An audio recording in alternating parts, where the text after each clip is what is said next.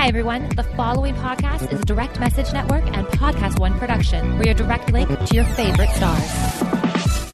What's up? It's Sierra, new member and ambassador for WW, Weight Watchers Reimagined. Since joining, I feel healthier and more confident than ever. The new MyWW Plus, our most holistic program ever, gives you more of what you need to lose weight, like tools to help boost your mindset, get you moving, and plan meals based on what you have on hand. Plus, over 300 zero-point foods you don't have to track. The new MyWW Plus, more holistic, more personalized, more weight loss. Join today with a limited-time offer at WW.com. This podcast is brought to you by Ragu Old World-Style Traditional Sauce. A great sauce starts with the best ingredients. Ragu Old World-Style Traditional Sauce is that great sauce. Inspired by our founder's original recipe, Ragu Old World Style Traditional Sauce is made with delicious ingredients, including vine-ripened tomatoes, chopped onions, garlic, and olive oil, simmered together for the authentic taste you and your family will want to come back to. For recipes, sauces, and mealtime inspiration, visit Ragu.com. All right, guys, if you're like me, you like free stuff. And I have a free sample for you guys to try this week from OxyClean Odor Blasters.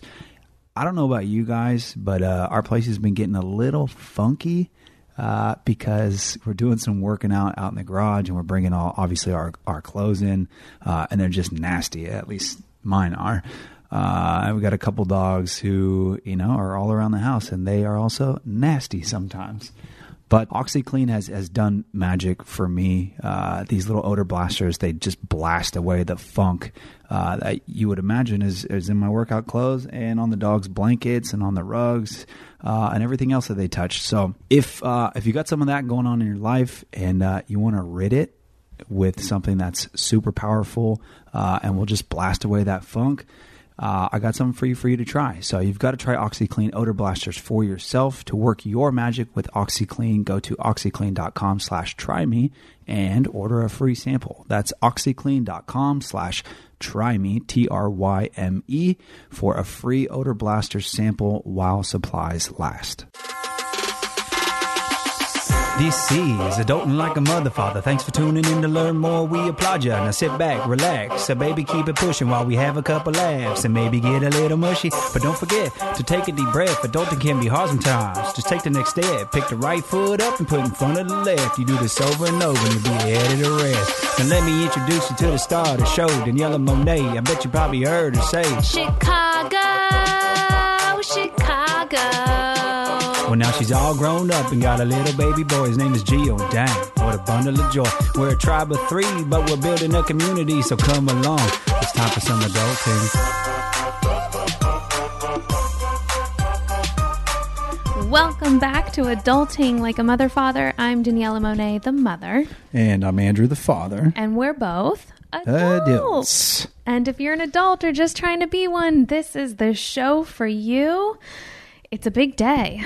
It's election day, yes? Huge day. It's a weird day. We're recording on a Monday, so it's not officially election day yet, but it will be when everyone's listening to this. And I think there's like this air of, I don't know what it is. Uncertainty, a little bit of weight, a little bit of angst. Or maybe some people are out there just living their life and letting things happen as they do. I like the people out there saying things like, regardless of who wins, even if it's not my choice, guess what I'm going to do? I'm going to go to work. I'm going to be happy. I'm still going to love people. I'm going to live my life the way that I was. I resonate with that because I think ultimately, regardless of who's in power, for lack of a better word, we all have the choice to control or create the future that we want, right? Yeah, which is a great segue into our guest today. Call him a friend. His name's Doug Bopst.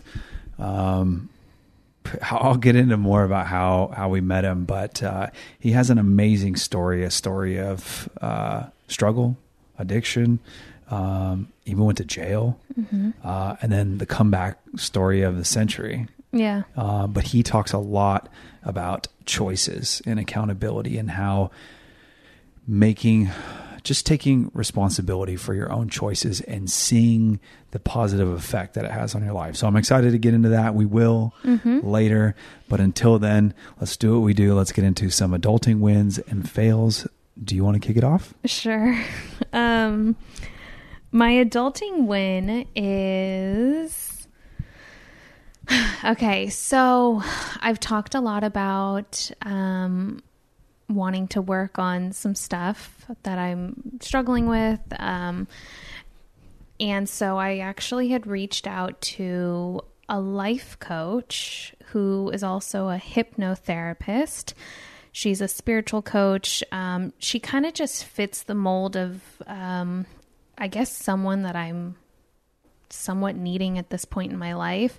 You know, it's funny. I've been wanting to look into therapy, and I know I've mentioned this in the past on the show, but I've had a hard time finding or knowing where to look to find a good therapist. And so I put feelers out, and I was listening to a podcast yesterday and heard an interview with this woman, and it just felt like it was really timely. And so my win is that I reached out, and we had our first, I guess, like intro session today. And I'm not going to lie. Like, I think the fail is that I'm still pretty nervous about just the whole experience. What makes you nervous?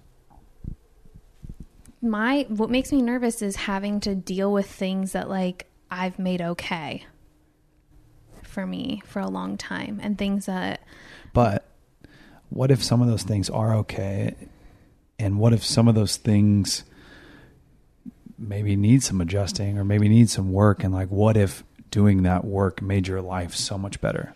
And that's why I'm doing it. I'm going to commit. I'm going to see this through, because I know that I'm not living to my fullest ability. There are things that I've made okay that aren't okay. And, I know it's going to take a lot of undoing and a lot of correcting habits that I need to correct along the way in order to get to a place where I can feel balanced. I'm really good at, what I've learned is I'm really good at masking how I maybe feel super, super, super deep down under. So much so that I can fully lie to myself and tell myself that I could be okay living this way, which is pretty weird to feel. And I'll give an example because yesterday Andrew was talking to me about how I have a hard time connecting with even like the closest people to me, my own parents, friends. I've never really made like strong connections. And that like landed with me. And I told you straight up, like, I'm okay with that. Like, that's not something that I require in my life. And you came back with like, that's sad. That shouldn't be the truth. Like, you should want to be close to people. You should want to have these deeper connections. And I could not get that out of my head. So yesterday I'm literally going through our new Sugar Taco location. It's like upside down and all this stuff is very exciting, but I couldn't stop thinking about how maybe I'm not living like a deeper life with like the people in my life. Like, maybe I'm going to regret not having these relationships, in the future. And so I just don't want to have that. And so it all kind of came to a head when I was listening to a podcast, and here we are. I think it's great. I think it's beautiful. I think working on yourself, is a really good thing. I think that there's nothing wrong with it. If anything, I applaud you for taking that step. Like I told you earlier this morning, I do feel like it's long overdue, but I don't want that to outweigh the fact that you're taking the step now and, you know, going on a journey that I think is going to be amazing for you. I think as far as the connections go, most people would agree. I think it's probably the most important and impactful thing in anybody's life. You know, you could let your whole life go by, and you could have accomplishments and accolades and material things or whatever makes you tick. But at the end of the day, I mean, it's sort of somber to like throw this out there, but when your time is up at some point, when you're getting close to that, you're not going to remember any of that other stuff. The stuff that's going to stick out to you are your experiences, the people that you had in your life that you loved, and, your experiences with those people. You know, I know one of the things that stuck out a lot to me, Steve Jobs had a few good quotes, and I'm not even going to try to say a quote, but he said this on his deathbed, basically, that he wished that he worked less, because at the end of the day, it wasn't important. And you look at everything that like Apple is and everything that he was and accomplished. And here's a guy who had everything say that he wished he would have done that less. And he wished he would have made deeper connections with the people that mattered most. So it's like, as deep as that is, and as somber as it is, like, I just think it's a simple truth in life. Yeah, totally. I mean, I'm not disagreeing with you at all. I just feel like this is all coming to a head, and I don't know. It's so weird because I don't have some of the struggles that our guests have, right? You know, and that's why I think this conversation was really interesting, because people can struggle with things and turn to an addiction, and no matter how we handle it, we still have our struggles. Like, we're all human beings. And so yeah, even though this doesn't feel like an addiction for me, like, I don't have a drug, I don't have something that I have to rid of. It feels like just the feelings and having to deal with them. I don't know. Like, it feels like a lot that I don't want to do. Totally. I get it. It can be overwhelming. Yeah. I want to just package it up a little bit better for anybody listening, because we're probably jumping around, you know, a bit. But at the end of the day, it does transition so well into this interview that we did with Doug. You know, of course, your problem is an addiction, has never been addiction, but I think everybody can relate. We've all had events or trauma that we've gone through in the past that have really shaped us into who we are today. And some of those things are good. Some of those things are bad. And we all, regardless of who you are, can work on ourselves and make ourselves better for not only ourselves, but then the people that we love most. Right. Totally. So in your case, it's like, my perspective, if I can just like the cliff notes, is you've gone through some things. They've shaped the way that you approach connections in your life. I don't think it's all served you that well. And it could use some work. That's my opinion. Yeah. You're right. Yeah. In our guest's case, he went through some things just like you do, or did, just like I have. And the way he coped was different. Totally. He turned to drugs and has this crazy story. So, wait, before we get into it, I want to hear your adulting when in fail. Oh, it feels so light and simple. No, please. I'd love some light and simple. I feel like everyone would love some light and simple. Okay. So along the same lines, I'll start with the fail. My fail is that we've just been battling the last few days, and it comes down to what we've been talking about is lack of connection, and specifically between us. Like, I just feel like when shit hits the fan, we don't connect well. And it's just hard to do life like that, because, you know, we're in our 30s now, we have a kid, we have a ton of responsibilities. We're dealing with all the external pressures, just like everybody else is. It doesn't serve us well when we can't connect when we need it most. Totally. So that's my fail. The win, on a positive note, is that we have this baby that's turning into like a real little boy already. And it's scary how fast it's happening. But specifically, he's like doing this thing like in the last week or two where he's like running and tackling me now. Like, he just runs and like puts his weight onto me. And it's like, as a dad, it's the best thing ever. And as a mom, let me give another example. You know, and like you see in movies when someone kneels down and a kid just runs into their arms. Yep. That's also happening. Mm-hmm. And it is just a Band-Aid for absolutely everything. Yeah. So if anyone needs to feel better about their day, or the, I guess, confusion that might be in our future, you know, just think about a little being just coming up and giving you the biggest hug. And I think a therapist would probably say, from what I've seen in the movies, picture yourself, your little child, your inner child, you just running up to that child and giving them a nice big hug and pushing them on the swings and going to get ice cream and telling them everything's going to be okay. Okay. Wow. Yeah. So on that note, should we take a quick break and come back with our guest, Doug Bopst? Yeah, I think we should, but quickly. Yes. Just quickly. Quick backstory on Doug. Doug was hitting up the adulting DMs on Instagram, and Kelly, our basically our social media manager for adulting, had been responding, and she had relayed the message a few times. We were just so busy that we didn't really pay it a whole lot of mind. Long story short, he was really persistent, and we talk about this in the interview, which is something that I respect so much, because I know what it was like in sales. Building that quality was so valuable. And this dude is like the definition of persistent and tenacious. And again, we'll talk about it. Long story short, he was hitting up the DMs, didn't see any success in terms of like getting in touch with us and like finding himself on the show, but did enough, finally caught my attention. We ended up in the same business mastermind class with Chris Harder, another guest that we've had on the show. And we connected that way because we had more common ground at that point. We connected. We've talked a few times. We actually met in person for a coffee of all things, of course. And here he is. Here he is. Like, and it honestly was a great fit. He has an amazing story that if you can't relate to personally, I know that you have somebody in your life that can relate to it. So give it a listen, guys. You're in for a treat. Awesome. We'll be right back. More Adulting Like a Mother Father when we come back.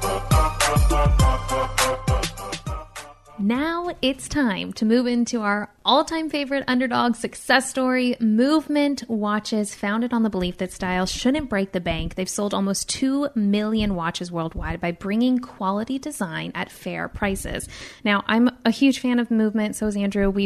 I've had watches of theirs for a while now, but I just got one recently, and I think it's called the Sienna. It's like a 2-tone watch, and then the necklace that everyone has been asking me about on Instagram. You guys, it's called the Kiss Pendant Necklace. If there are any, well, honestly, anyone, go buy one for your love, okay? It's all about love. It's sharing love. It's designed by Kim Rose. It's like a signature art pendant expressing love in different forms. There's this whole thing on it. I'm so obsessed because it's so cute. Dang, you give them the whole backstory and everything. I'm looking at the website because someone was asking me just literally recently saying, hey, where did you get that necklace? So I posted about it, but big fan of Movement. Yeah, likewise. They make dope stuff. And you talked about not breaking the bank. I mean, take the watches, for example, right? I think they start at just $95. Usually you're looking at like $300-$400 for the same quality from a traditional brand. Guys, they know watches. They know accessories. They've sold almost 2 million watches in over 160 countries, which is so cool. I mean, it was literally founded by 2 college dropouts. And if I remember correctly, because I've heard their story, they were working valet at the time they thought of this idea. Oh, love it. All right. Crazy. All right, guys, check out Movement. Get 15% off today with free shipping and free returns by going to movement.com/adulting. Movement's launching new styles on their site all the time. So check out their latest at movement.com. Go to movement.com/adulting. Join the movement. MVMT.com. Just making that clear. And now back to Adulting Like a Mother Father. There are a few that are a better fit to come onto our show and share their story than you. We'll get into it shortly, but as a backstory quickly for the listeners, I just think that you have a super, super powerful story of struggle, addiction, jail, but on the other end of it, an amazing comeback story. And you've seen some incredible success after all that. But why don't we start with this? Tell us who you are and then just give us the story, man. Yeah, I mean, Daniela and Andrew, thank you so much, first of all, for having me on and all that you're doing to kind of help inspire change, positivity, and bringing people together with your show. And The ironic thing is, you know, I'm a personal trainer today. I host a podcast called The Adversity Advantage. I've written 3 books and all that amazing things. But it wasn't long ago that my life was in shambles, man. And, you know, as I said, I host The Adversity Advantage, and I was the king as a kid of using adversity to my disadvantage. And I had so many insecurities growing up that I was just looking for the first way to escape, because my parents got divorced when I was 5. I suffered every single form of abuse. I was bullied. I was picked on. I never had a girlfriend in grade school. I loved sports and yet was as unathletic as they came. And originally, I think in my younger years, like 10, 11, 12 years old, I turned to food to deal with that. And I would eat cinnamon buns for breakfast and tons of bacon and sausage and pasta. And I just had no understanding on nutrition, obviously. And then couple that with the fact that I had horrific genetics, I started to gain weight at a young age too, which of course worked highly against my self-esteem as well. So you know, when I was 14, I had the real first big opportunity to escape when I was offered a hit off a marijuana pipe. And when I first took that hit, I felt this monkey come off my back. I felt all my fears were gone, my insecurities. I felt I could be myself. I didn't have to worry about if I was ever going to find love. I didn't have to worry what my relationship was going to be like with my family. I didn't have to worry if I was ever going to go to school. I didn't have to worry about anything. And I know you alluded to the fact that I went to jail earlier, and I want to just point something out. I never, ever, ever thought in a million years that when I started smoking pot, I would end up in jail. Nobody does. But that's typically where it starts, right? And it's not the fact that I was smoking weed. It was more that I had the gateway trauma and insecurities, if you will, and the weed was just a solution for that. And so I began just chasing that numbing feeling. Right. I mean, it's not like I love the taste of smoking weed. I was just like, I need to feel good about myself and forget about the world's problems. So as you can imagine, one hit leads to 2, leads to 3, and I'm slowly smoking every day. And then once you start smoking every day, you got to pay for it. So I sell a little bit on the side to support my habit. This, of course, causes strain in my relationships at home. And my mom ended up kicking me out of her house because we split custody, being that they were divorced when I was 16. Went to my dad's house, who lived about 30 minutes north, changed high schools within 24 hours, thinking that would really change my habits. But really, it just gave me more of a reason to use, because now I had the insecurity and trauma of being kicked out of my mom's house. And barely ended up graduating high school because all my friends and I did was ride around, smoke weed, listen to music, and eat fast food. That was all we did. And we would skip class to go smoke. And so now I'm, like I said, barely graduating high school. And I was always a smart kid as I think about it. I had these dreams of, I mean, I know, Andrew, you have an accounting background. I wanted to be a CPA. I wanted to be a lawyer. I wanted to be an astronaut when I was like a young kid. And here I am, barely graduating high school, not going to a 4-year school like most of the people I know were doing. And so I began to continue to smoke. And now when I graduated high school, I'm selling even more pot. I'm actually making money now. I'm picking up, anywhere between a half a pound to a few pounds a week to sell. And I start getting into cocaine because I was just looking for anything to help escape myself and, feel outside of who I was. And my addictive behavior caught up with me. A little bit of coke turned into me snorting an 8-ball a day. And the problem was I had anxiety and depression that I was battling too from all my insecurities, and anxiety and coke go about as well together as someone trying to lose weight and eat pizza every day. It just doesn't work. And what really did me in was I was about 18 years old, 19 years old. And one of my friends offered me a 5-milligram Percocet. I just did it to try it. And I ended up having that same monkey come off my back that came off when I first started smoking weed, come off my back again when I took the Percocet. And the problem is with when you start smoking weed is you can only get so high. You can only numb so much pain before you have to continue to increase your dosage to get that same effect. I was smoking like a 1/4 ounce of pot a day, right? So the 5-milligram Percocet was just the next level up from that. And that led me down the highway to hell. And 5 milligrams led to 10 to 20 to 40, to the point where I was putting 300-400 milligrams up my nose every single day to support my habit. And I had to do about 150-160 milligrams just to get out of bed. And half my left nostril was missing. And I just had no hopes of really living past my 25th birthday anymore, because my friends and I would always joke if we couldn't get high and have fun anymore, what was the point of living? And what I thought at the time was my greatest setback ended up becoming my biggest blessing, and everything kind of came to a head for me on Cinco de Mayo of 2008. I was riding around with a few of my friends to go make a drug deal. And I had a half a pound of pot in my car, $2,000 in cash. And a cop was running radar on the night of Cinco de Mayo. And I had a busted headlight that I'd been meaning to fix for months. And of course, because of me being so lazy with being high all the time, I didn't get it fixed. I flashed the high beams and it gave the cop a reason to pull me over. When, of course, my dumb mind was like, well, he won't pull me over. He sees that I have both functioning lights, but really I just high beamed him. So he was like, why is this guy high beaming me? Pulls me over. And, you know, one thing leads to the next. He pulls me out of the car and searches it, finds a half a pound of pot in my trunk, $2,000 in cash, puts me in handcuffs and puts me in the back of his cop car. And in that moment, my heart sunk to the pit of my stomach. I am shaking with anxiety. I had any dreams that I thought that I had, that even the slightest, were shattered and gone. Every bad choice I ever made in my life, including the ones I made in response to my circumstances, ones I did on my own, they all came to a head. And all these memories kept flashing before me. It was the divorce, the bullying, the abuse, the girls rejecting me in high school. All that was just flashing before me because I'm like, how did I get here?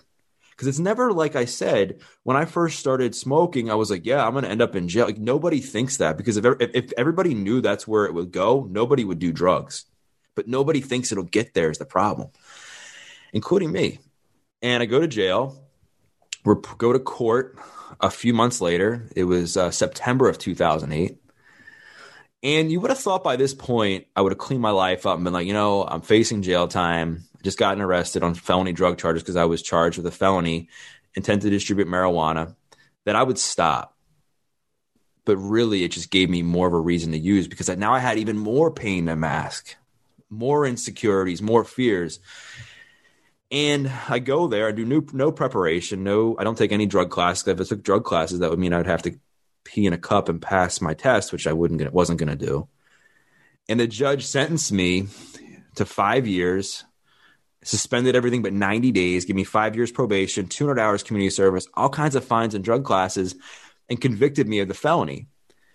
But he looked at me and he's like, Doug, you're 20 years old.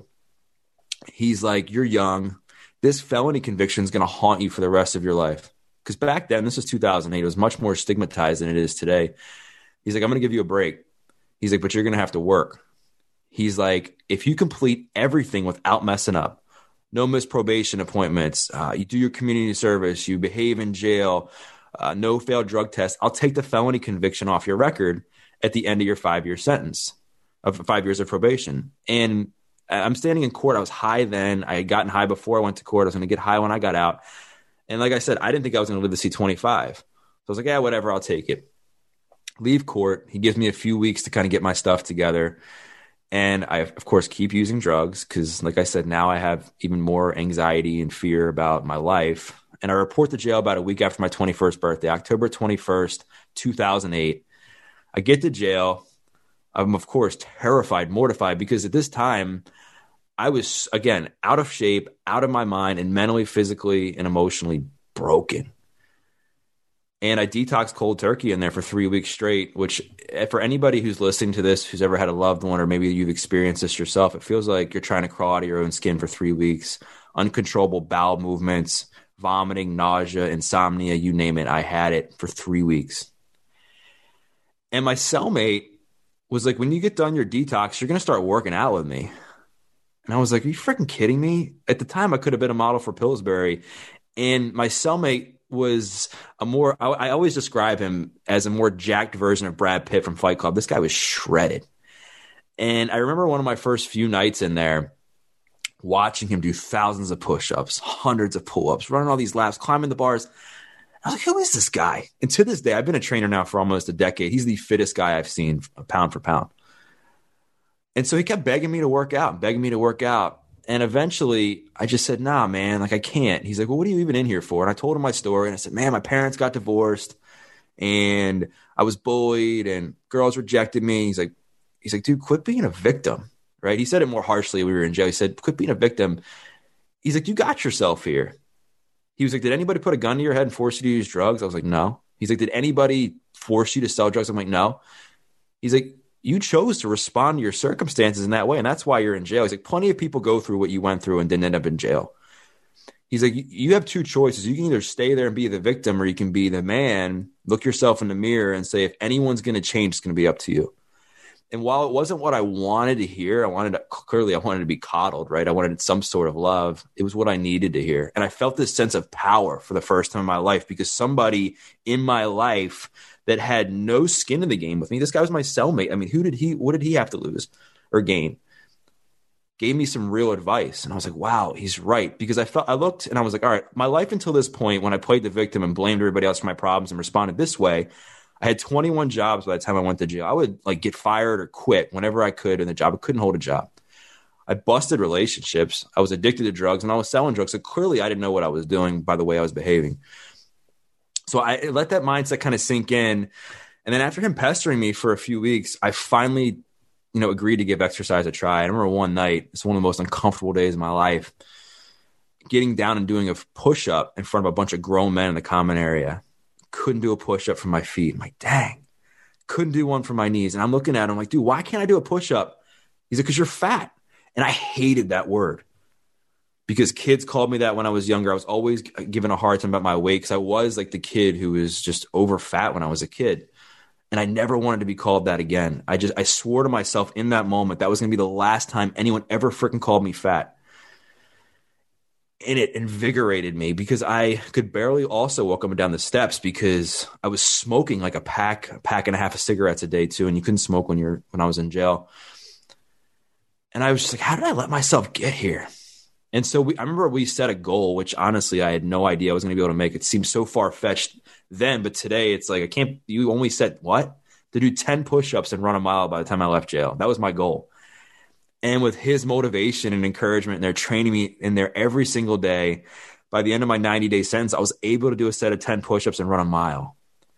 And I felt this light bulb go off inside of me, guys, that I never had in my life. This sense of accomplishment, this sense of self-esteem, this sense of, wow, I can actually do something I never thought I could do. Because I think that's part of the battle with any kind of transformation, whether it's from addiction, health, relationship, that you feel the odds are so stacked against you, so you don't even try. But when you don't even try, that eliminates you from even succeeding. So you're automatically disqualifying yourself, which is the very thing you don't want, without even putting yourself forward. And I had that mindset backwards up until I got into jail. I was like, wow, when I actually put forth effort, stick to something, have fortitude and grit, I can make anything. And I remember just being like, looking at myself in the mirror one day and I'm never going to touch drugs again.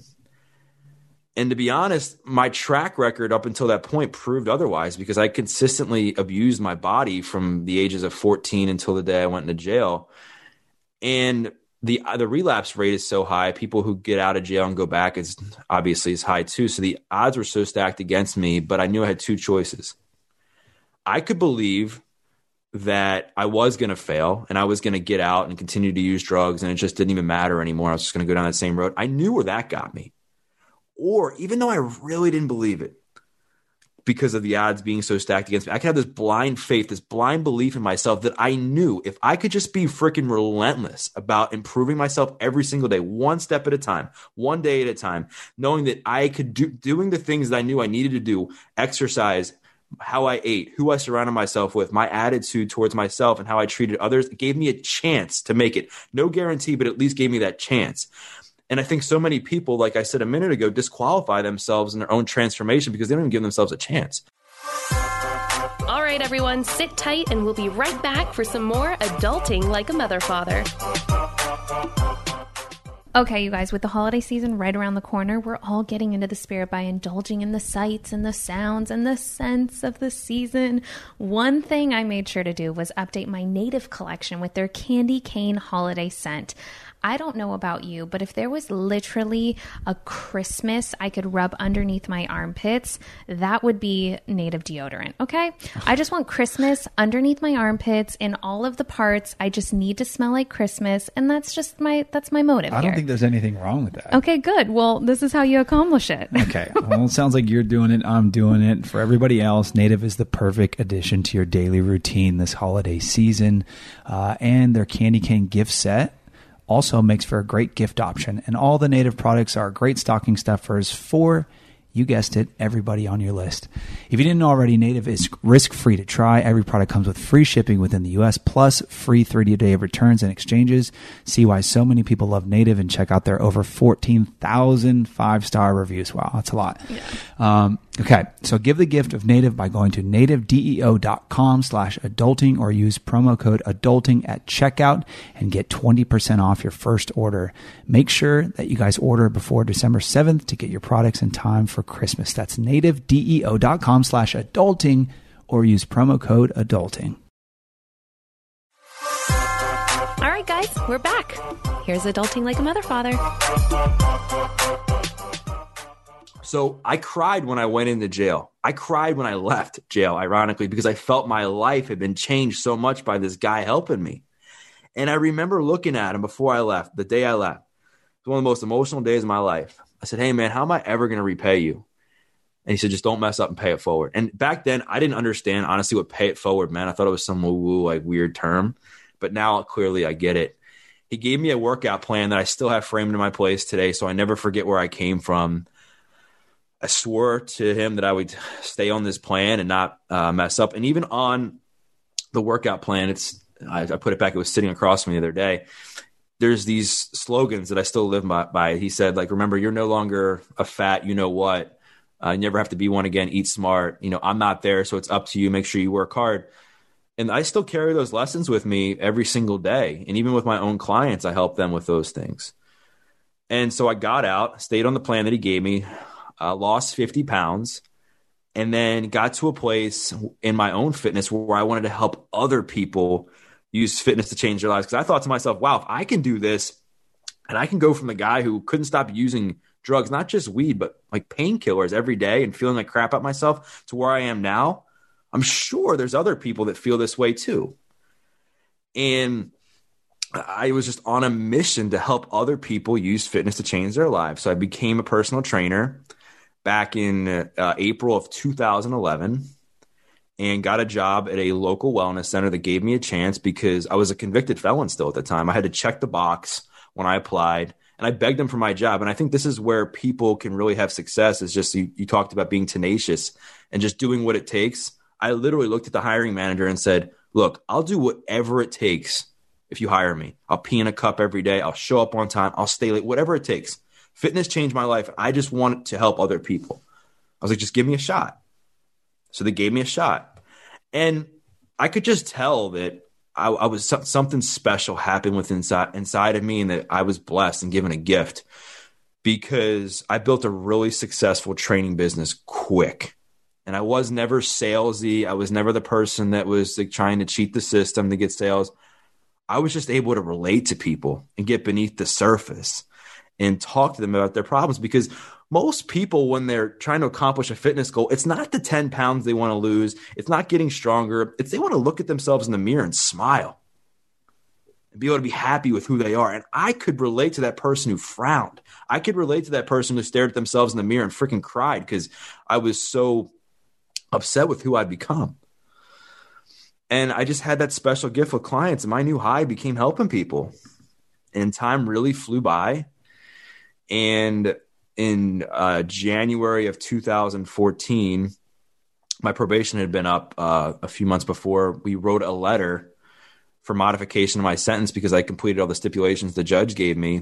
And I went to court, and he took the felony conviction off my record in January of 2014.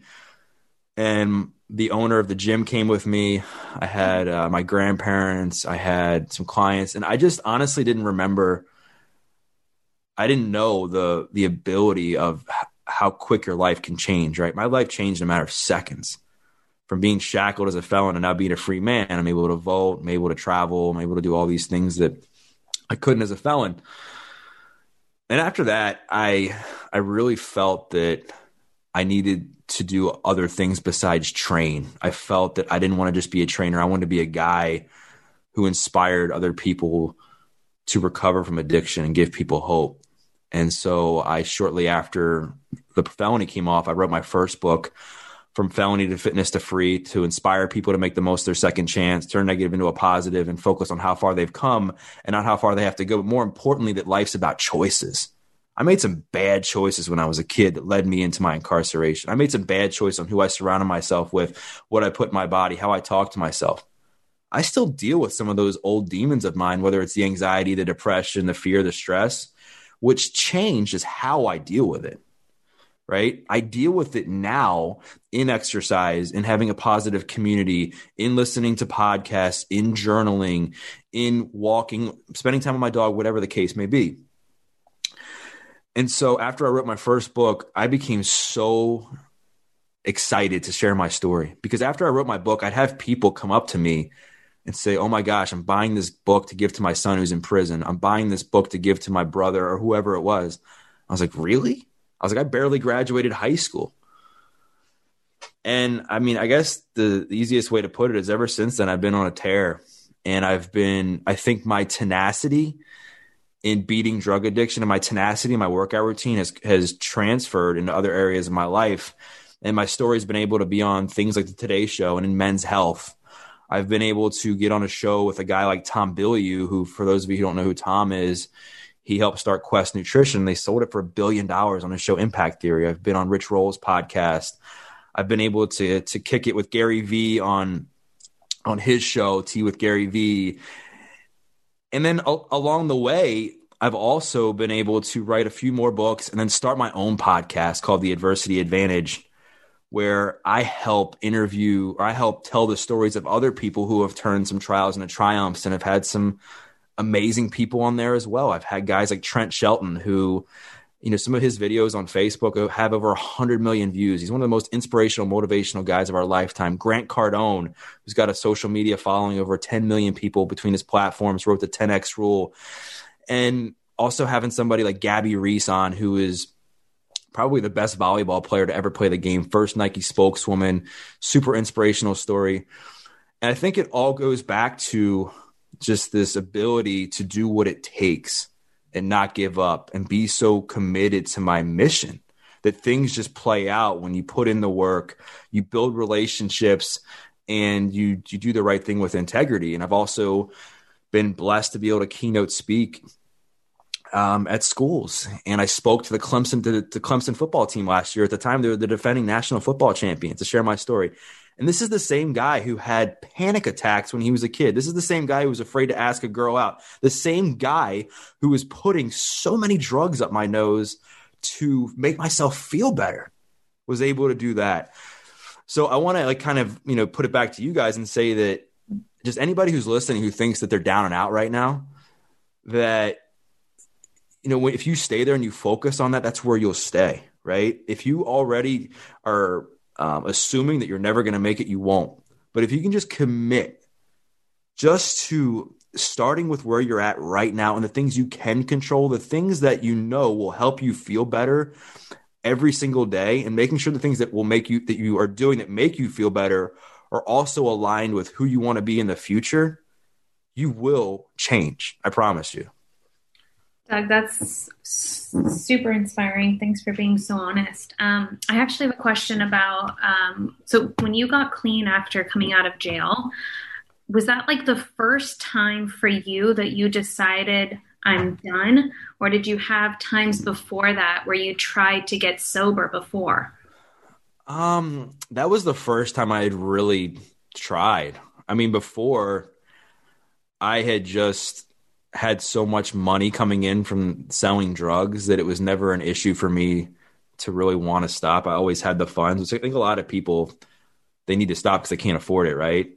But then I also got myself into so much debt after I got busted. I was borrowing money from my brothers, where I got to the point where I had $10,000 in debt to pay back to them for lying to them at what I needed money for, and they would give it to me and I'd go buy drugs. But I never had belief that I could stop, because I just said, if I stop, then, how am I going to deal with life? I knew I had to keep chasing that numbing feeling.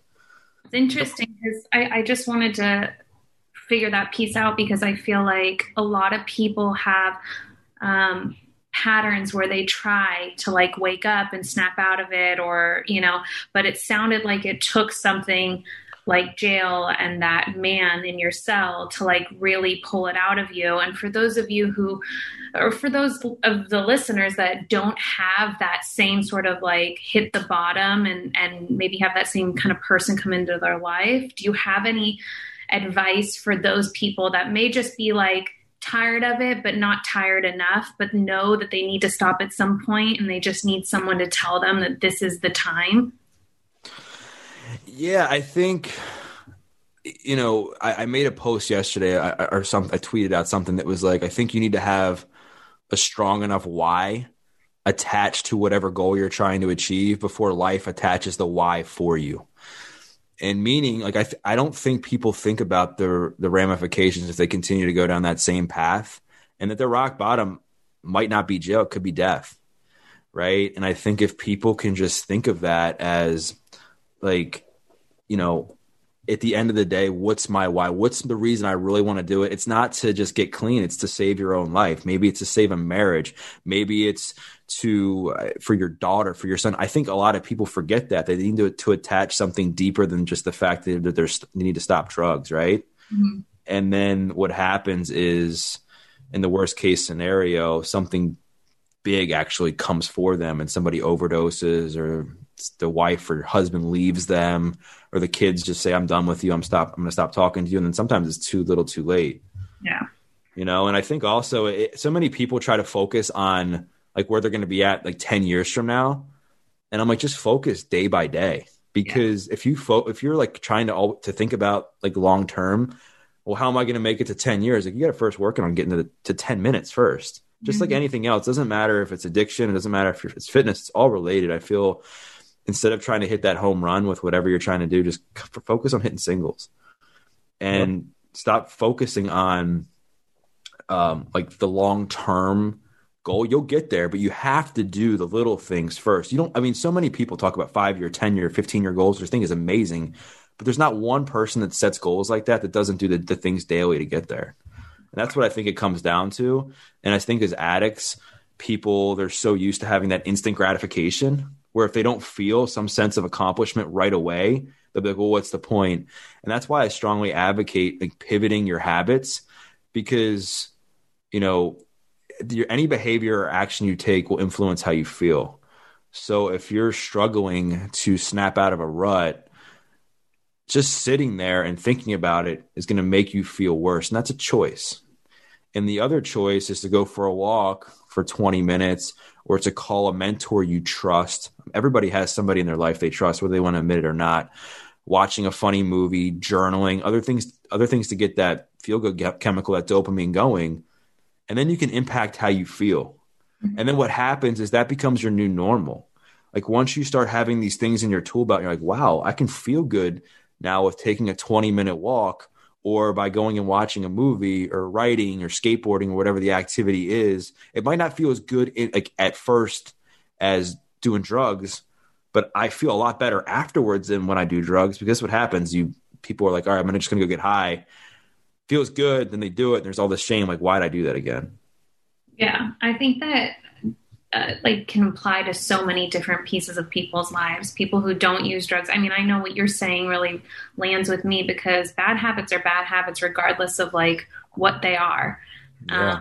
And it's so important to acknowledge them, because it's a lot easier to pretend that they're not that bad and that you've lived life with them and that you can continue to live life with them. But you're right. Like, I guess introducing more good ones to override those become a habit in itself, but you have to be consistent. And I think that's just part of being an adult. Like, no one's going to police this for you, you know, like you really have to be an advocate for yourself. And you're a perfect example of that, because, you know, what I'm saying is like, you can bad habits as being an example for so many things, but drugs is like really on the other extreme of the spectrum where it's really hard to quit a habit like that. But yeah. And I think it's the hardest part is having to take the masks off and look at yourself in the mirror and saying, you know what? I'm the problem. It's not my parents. It's not my siblings. It's not my former boss. It's not my ex-girlfriend or boyfriend. It's me. That's freaking hard. Right. But what's also hard is 10, 20 years from now, looking at yourself in the mirror with a ton of regret and shame for not changing because you didn't do the thing you know you should be doing. So I always ask people, like, what's the story you want to be telling your grandkids or your kids at the end of your life? What's the story? Is the story, man, I have so much regret. You know, I had all this talent. I had all this character, this curiosity in life. I was creative, but I blew it all on drugs, and I knew I should have stopped, and I just couldn't do it. I didn't have the courage to take a chance on myself.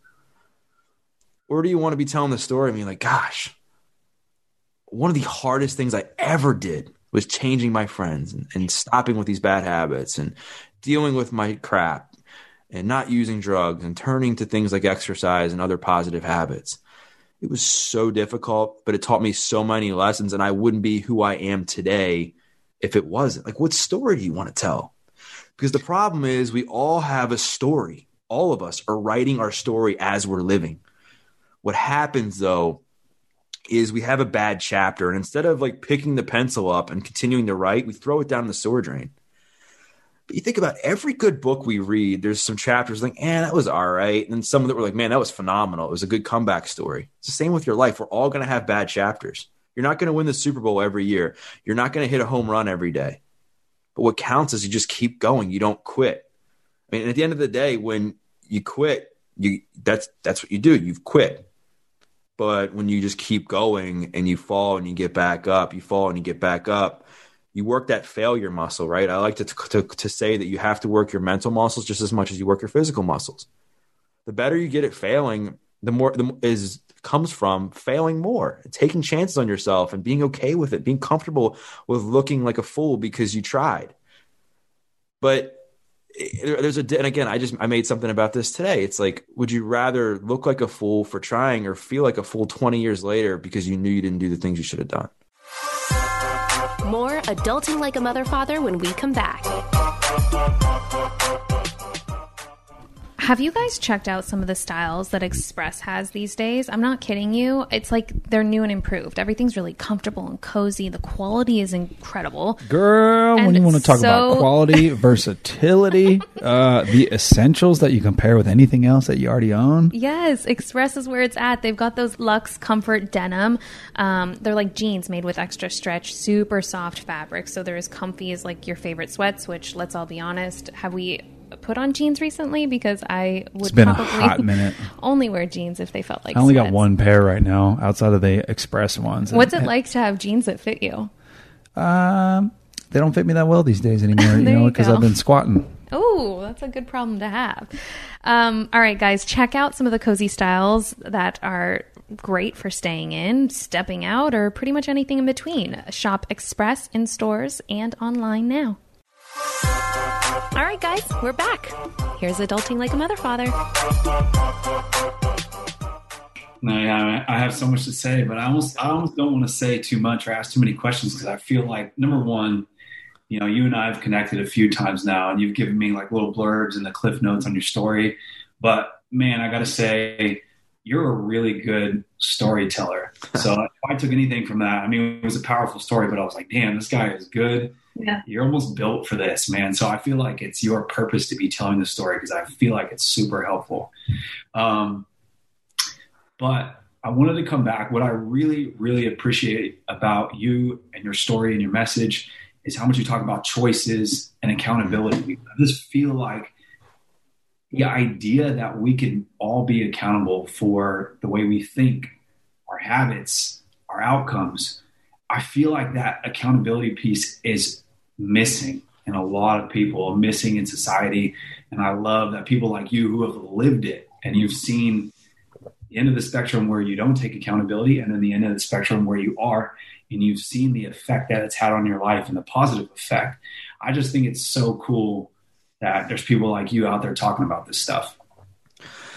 Yeah, I think for me it took, I mean, coming off the drugs and getting to jail, and I'm a math guy. Like, I love math. So it took like A+B=C for me to look and say, okay, when I wasn't being held accountable to myself or I was blaming other people, this is where it got me. I was in jail.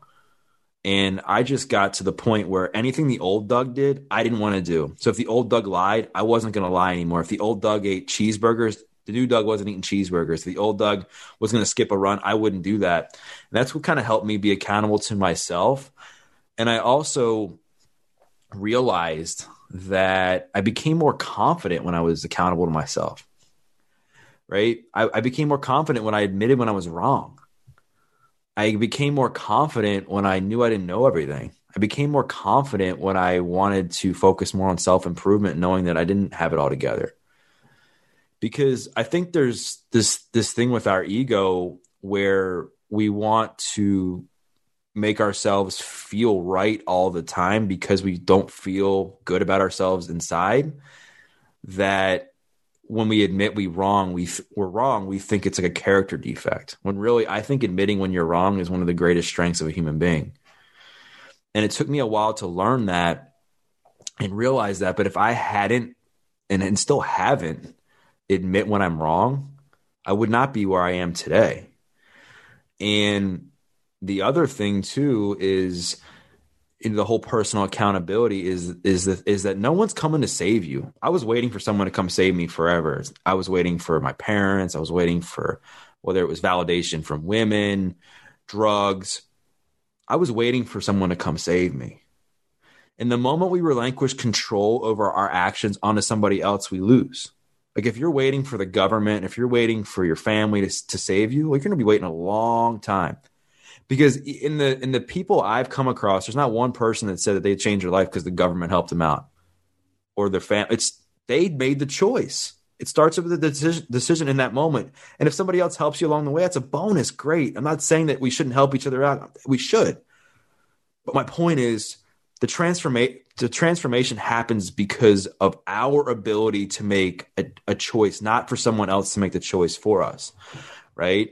And we spend so much time focusing on what we can't control, people's opinions, who we're going to end up marrying in 20 years, what the stock market's going to do, who's going to be president, whatever it is, that we forget about what we can control.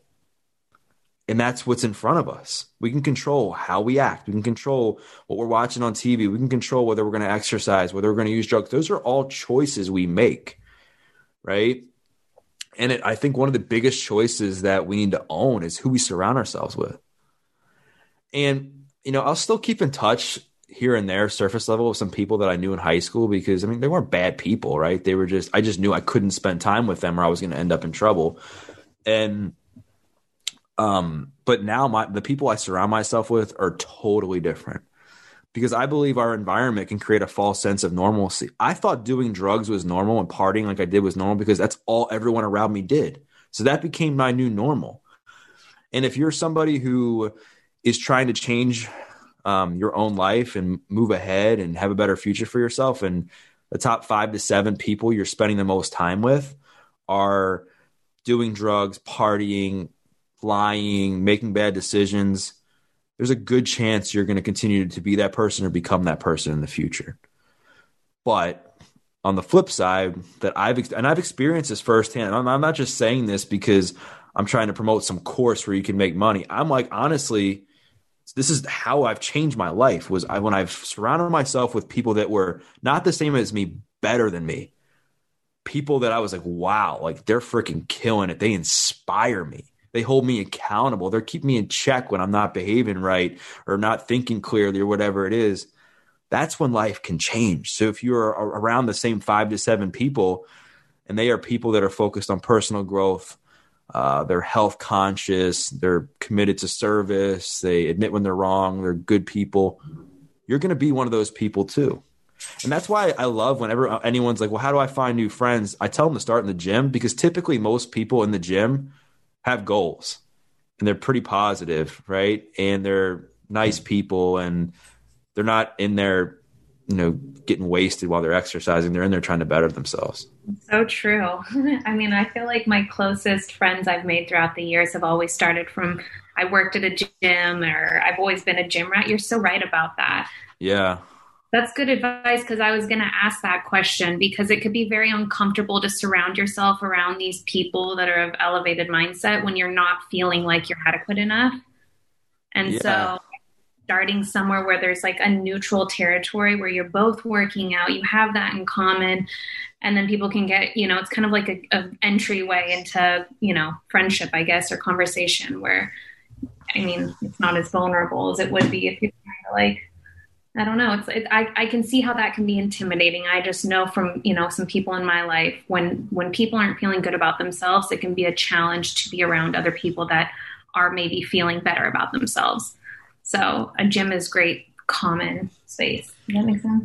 Yeah, totally. And you know, I'm curious to get your thoughts too, because the other day, I think you were on the call too, during the mastermind, Lori Harder said something about not being afraid to pay to get into the room that has the people that you want to be around. I think, you know, sometimes I think there's that where if you want to, and I think it goes back to, if there's somebody that really inspires you, and maybe they're speaking at a conference or they're leading an event, or you know, they're going to be at a certain place, maybe at another event that someone else is hosting, that I think if you want to get in that room, investing some money to get there will pay off, because especially if it's people that have some notoriety or they're getting flooded with DMs every day from thousands of people, you got to make yourself stand out, right? If you really want to be connected to that person, but just make sure, like anything else, you're doing it for the right reasons, making sure you're not just doing it to get a selfie with them and say like, woohoo, look at me. Maybe it's because it's somebody that really inspired you and you want to maybe just go shake their hand and say, thank you, because of their content and their work, you were able to generate X amount of revenue, or you were able to get back on track with your goals, or maybe you beat addiction, and then have played a long game. Like where do you want that relationship to lead, and not in a using way, but just being like, how can I add value to that person's life on a continual basis? Because just remember, people are busy, and if it's somebody who has a big following or they have some fame or whatever, You provide little to no value to them. Like they're providing the value to you.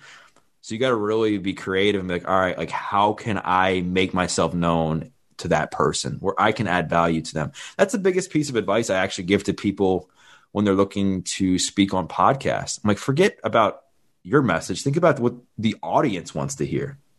That's what's important. Like right now when I'm talking to you guys, my mind isn't, what's Doug Bopst saying? It's like, how can I speak into the minds of whoever is listening to this podcast?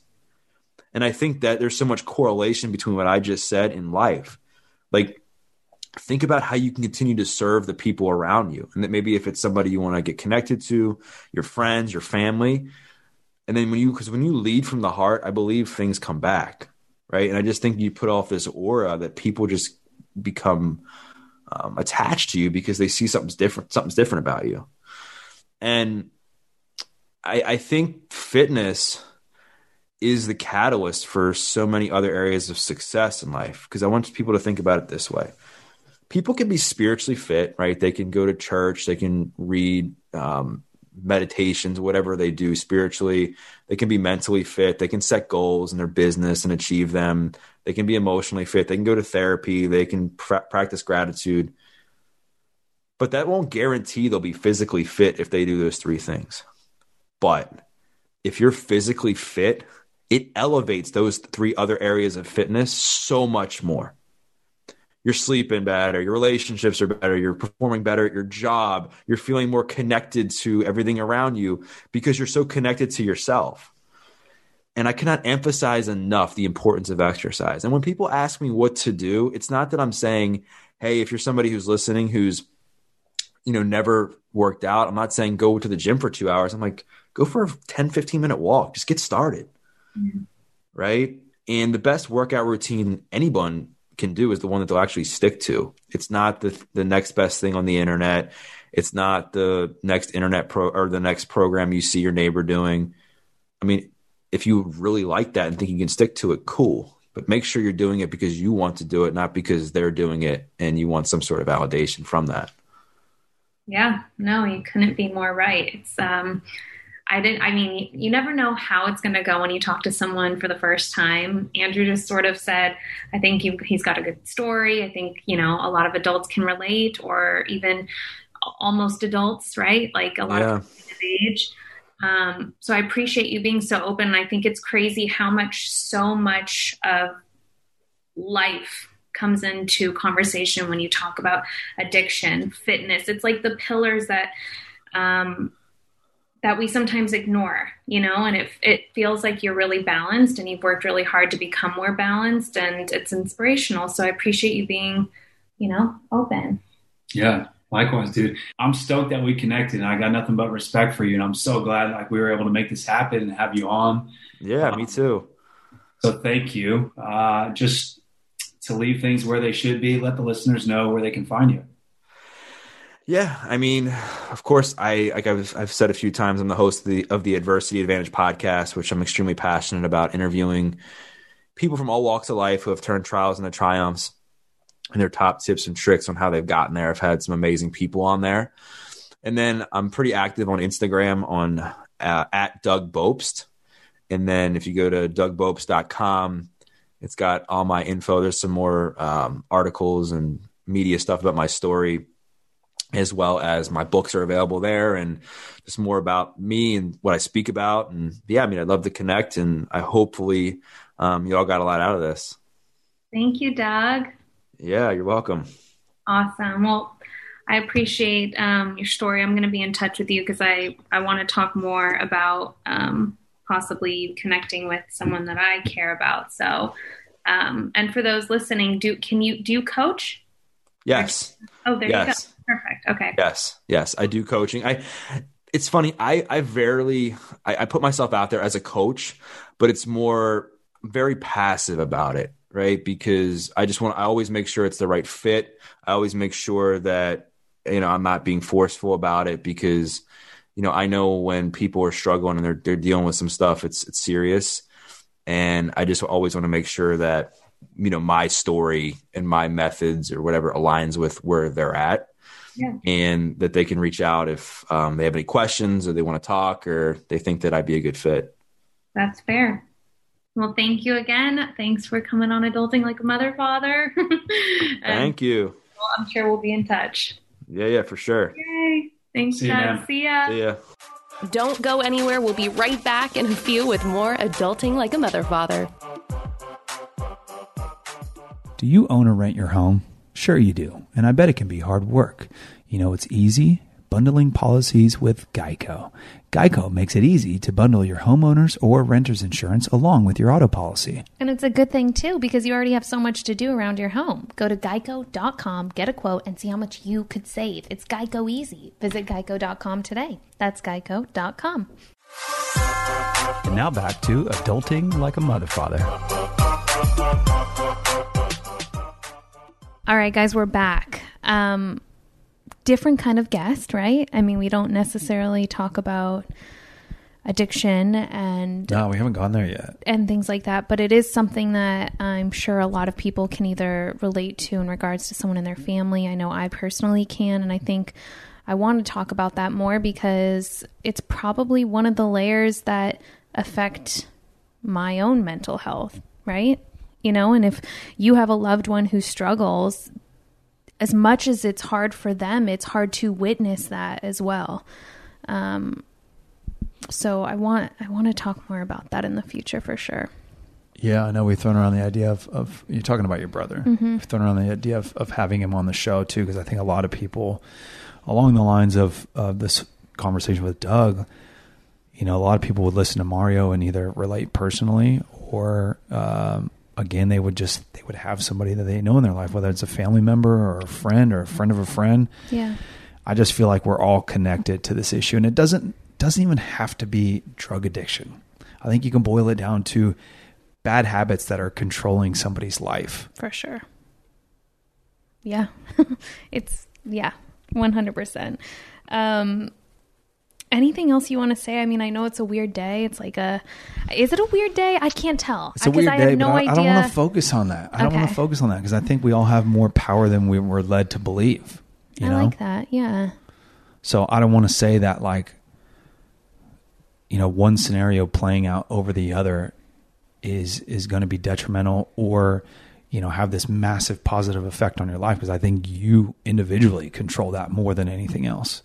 And that's what I want people to think about more often.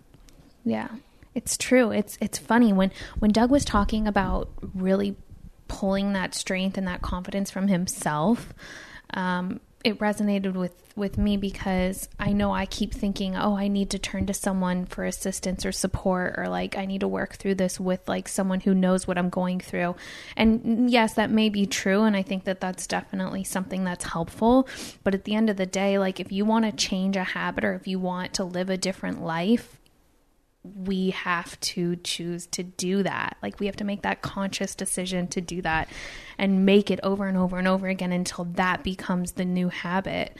Yeah, it's crazy how much we can talk. We're literally talking about 10 different things, but all relating to the same thing. It's kind of one. It's literally all just one. Like, yeah, I don't know if we've ever jumped around this much, but at the same time been like in the same seat, you know? Yeah. It's weird. It's like, yes, there is a presidential election that's happening. And yes, there is a lot of weight put onto this whole thing.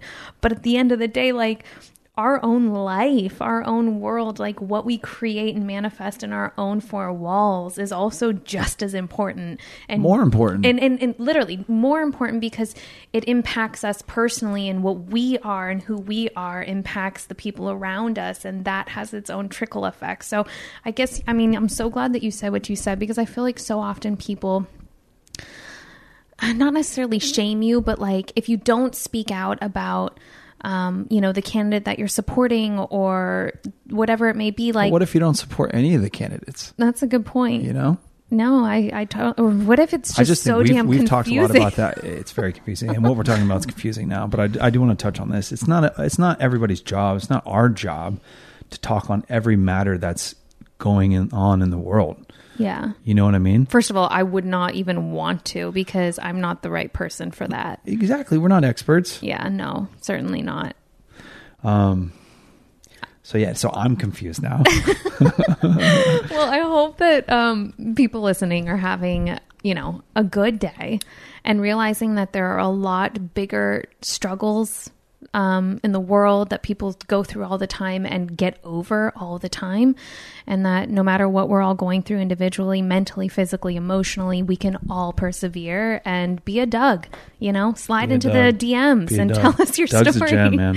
Right? Like, yeah. Because these stories are what help mold people's, I guess, idea of what is actually possible. It gives you like a tangible story. I keep saying story, but it's like, it gives you like actual blueprint that this happens for people. It really does happen. So when you feel like you're down and out, yep, just remember people get through it all the time. Yep. Yeah. Two things quickly and then we'll head out. Yeah. With Doug's story and so many other stories of people having a comeback in any sort of way, I like the way that he told it and it simplifies things. And it's like, it always brings me back to, there's no, people are sitting around waiting for something to happen to them, like a magical solution. And it's not that. Like the answer oftentimes is so much more simple than people believe. In his case, right, it was like literally changing his habits. And to go back with you to what you said, like it's all in the action. Mm-hmm. That's it. I know. That's it. I know. It's almost like we need to be like, we need that playing in our minds over and over and over again. Like just make a better choice right now. Yeah, but here's the thing. You do it once, you do it twice, you do it three times. And it's like, whether it's your mind or your body or whatever, these habits become solidified, right? And you're just flexing that muscle over and over and over again. And it just becomes routine. And you start doing things without even thinking about it. And then when you stop doing those things, that's like, almost like your new problem, because everything in you, your body, your mind, or whatever is screaming at you saying, hey, you're not doing what you're supposed to be doing. And now your body or your mind's feeling it. And I'm going to remind you to get back to what you should be doing. Does that make sense? Yeah. Because that's what I feel. If I go 2 days, 3 days without exercising in any fashion, everything inside of me is screaming. Yeah. You know, like I'm definitely more stressed. I'm definitely more irritable. My body feels off. Yeah. All the things. So, I think we all have those things that like we pretend aren't as important as they really are. And Well, they're like the pillars of... No, I know. But the accountability factor, and I know this is so basic, but like, I feel like I'm just catching on to this in my 30s. It's like, I know what I can do to help myself, but still sometimes I choose otherwise. And I don't understand why I do that. And I think what I use to mask that is to say, no, it's because I don't need it. I'm fine without it. It might just be because you believe that not doing the thing that you know you're supposed to be doing is easier than actually doing the thing. That's probably it. You know, but it's funny. I would imagine, I would argue that once, whatever it is, once you start doing the thing that you know you should be doing, you're like, damn, I should have done this 10 years ago. This is way easier than doing what I was doing. I know. And that's why I think this interview was interesting, because the whole like looking back and not regretting things is really important. And I think for, you know, anyone who's listening of any age, it's like we all have I guess we all really should evaluate where we are right now, right in this moment, and think about, well, what will that look like 10 years from now? Am I going to think, oh my gosh, I did everything I could to live my best life? Or am I going to think, why didn't I do everything I could to live my best life? I think the question that he brought up was super powerful. And I think it's something I remind myself of. At some point, you're going to be of influence to somebody else, whether that's your kid, a niece, a nephew, just somebody that looks up to you. And like, what story do you want to be able to tell to that person? And what, like, even if it's not a story, like, what do you want that person to think about you? Right. So I'll leave you with this, because I think it's important. With everything going on, today's a big day, bigger for some than others. When everything is chaotic, focus on what you can control, not what you cannot control. I love it. Good job. Peace out. Good night, everyone. Thank you for listening to this episode of Adulting Like a Mother Father. New shows drop every Tuesday on the Direct Message Network on Podcast One.